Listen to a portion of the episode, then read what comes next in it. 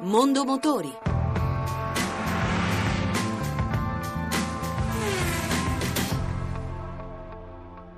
Nuovo look per la Mercedes classe C Coupé che con forme sinuose ed eleganti mostra un piglio più sportivo e una guida agile. Giovanni Sperandeo. Già a guardarla dal frontale, con i fari e la mascherina Matrix, la classe C Coupé mostra di che pasta è fatta, dinamica, sicura e scattante. A differenza del modello del quale è un'evoluzione, ha due porte in meno, quelle posteriori, ma non meno comfort, per lo spazio recuperato dal passo allungato di circa 80 mm che alla C-Coupé dà anche 95 mm di lunghezza e 40 mm di larghezza, oltre che un ribassamento di 15 cm per maggiore sportività.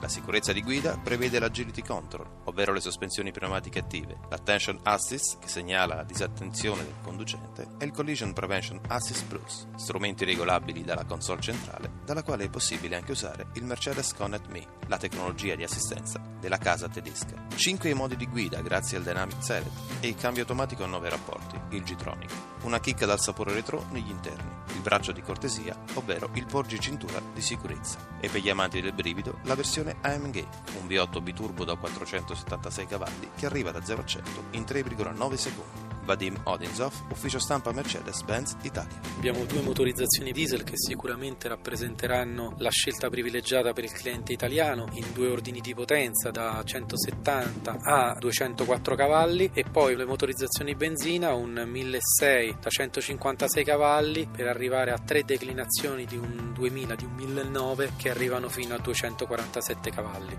I prezzi partiamo da 38.000 euro quindi un sogno accessibile da 38.000 euro per la versione benzina 180 in versione executive per arrivare alla, al top di gamma che è sicuramente la C63 MG che arriviamo a 80.000 euro.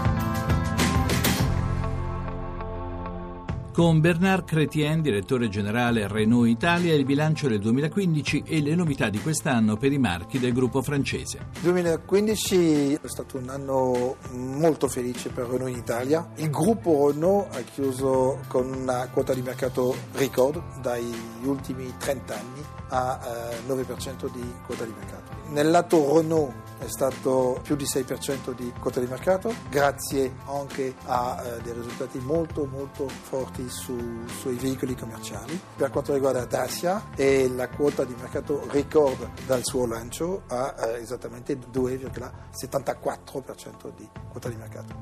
Questo record di 2015 pensiamo e penso che siamo, siamo, in grado di batterlo in 2016 perché abbiamo fino a sette nuovi modelli Renault che eh, saranno presentati sul mercato italiano. Il primo la Talisman in gennaio, il secondo la Megane in, in febbraio, il terzo la Talisman Sporter marzo-aprile, quindi siamo su una, una gamma che si arricchisce a una velocità assolutamente fenomenale. Anche su Dacia abbiamo un anno molto ricco, un anno che sarà organizzato attorno a dei serie speciali, a dei equipaggiamenti nuovi, eh, il GPL sul turbo che abbiamo appena lanciato, però il cambio automatico che verrà lanciato su Sandero, Sandero Stepway e eh, Logan MCV e quindi serie speciali, serie speciali extra limitate, equipaggiamenti, un anno ricco su Dacia per poter mantenere questa quota di mercato da record in 2016.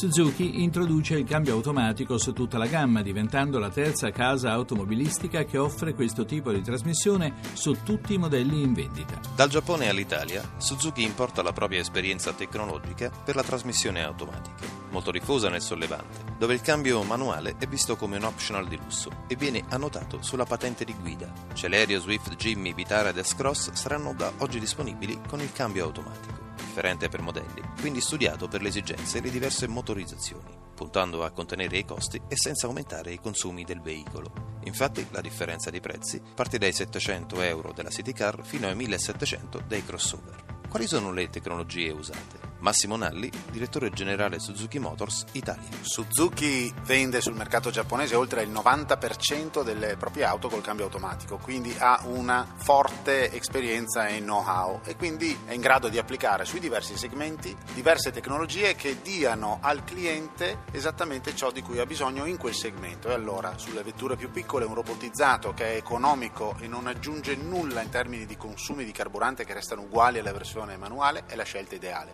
Sui segmenti superiori un doppia frizione, veloce, dolce, performante, pure senza aggravio in termini di consumi, risulta invece la scelta vincente. Noi abbiamo il lusso di poter scegliere quelle due tecnologie e ancora il CVT, la trasmissione a variazione continua, e il, chiamiamolo tradizionale, convertitore di coppia. Ed anche per questa sera abbiamo concluso. Se volete riascoltare questa o le altre puntate, potete farlo al sito radio1.rai.it.